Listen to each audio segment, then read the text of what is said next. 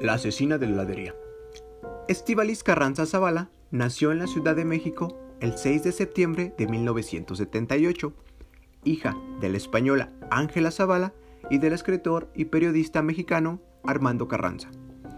A los 5 años se mudó a España con sus padres y su hermano menor, y creció en la ciudad de Barcelona, donde estudió economía en la universidad.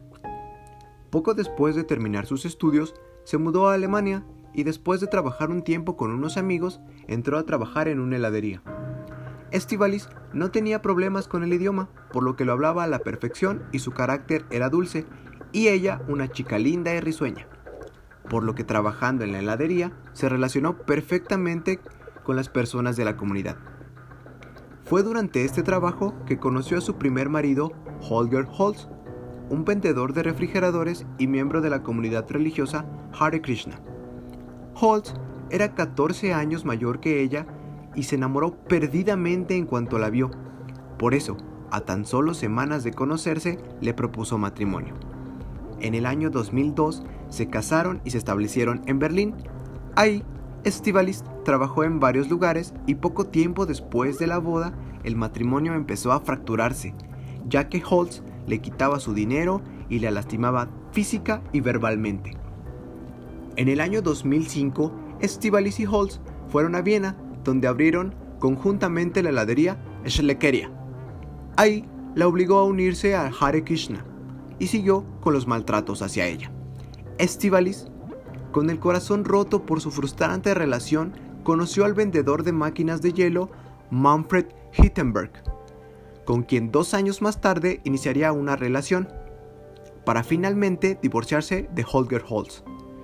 El 27 de abril de 2008, Estivalis terminó su trabajo en la heladería y conoció a Hood, situación que no le gustó a su ya ex marido Holger Holtz, quien la insultó, y en la discusión, Estivalis agarró una pistola Beretta y le disparó un total de tres veces. Los cartuchos del arma calibre 22 penetraron dos veces en la parte posterior de la cabeza y una vez en la sien matándolo. Dejó el cadáver sentado en el sillón durante los siguientes días. Unos días después, compró una motosierra en una ferretería y la usó para cortar el cadáver. Lo puso en bolsas de plástico y lo congeló.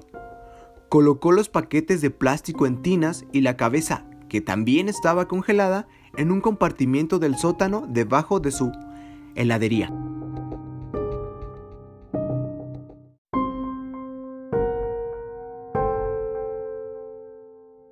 Su relación con Hittenberger parecía marchar muy bien, sin embargo, hubo problemas de dinero y de infidelidad.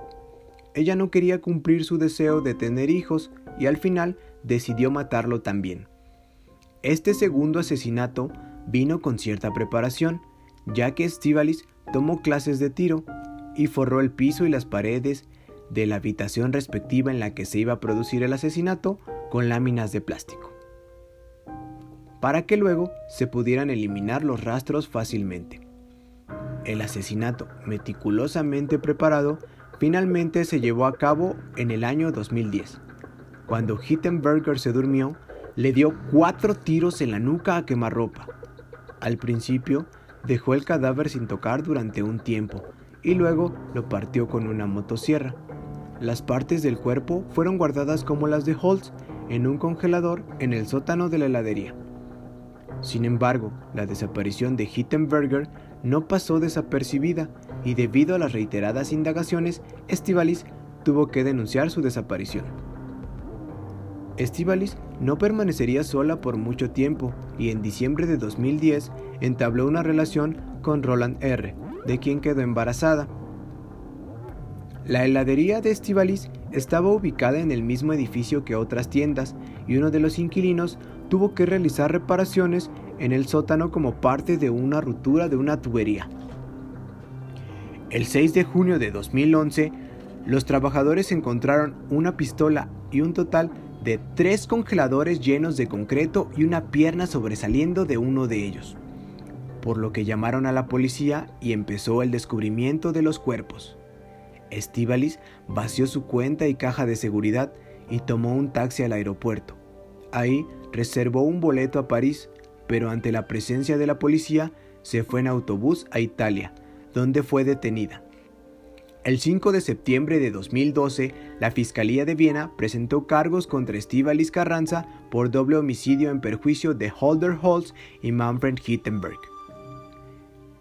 En la acusación se le describió como una mujer con una sangre fría y una falta de escrúpulos absolutamente únicos, ya que después de los homicidios, Estivalis no mostró ningún remordimiento. El primer día del juicio hizo una confesión completa de todos los, los hechos y acusaciones y dijo sentirse miserable. El 22 de diciembre de 2012 fue declarada culpable y condenada a cadena perpetua por el doble homicidio. Actualmente, la mexicana española Estivalis sigue presa en la cárcel de Viena y escribió un libro con sus memorias, en donde relata la sumisión y maltrato que vivió a manos de los hombres de su vida, incluidos su padre, pero hasta la fecha no ha mostrado arrepentimiento alguno por los homicidios cometidos. Espero les haya gustado el contenido del día de hoy. No olvides darle manita arriba y compartirlo con tus amigos para poder llegar a mucho más gente. Créeme que eso nos ayudaría muchísimo a crecer. Búscanos en nuestras redes sociales como Analizando el Terror. Por mi parte sería todo y seguimos analizando el terror.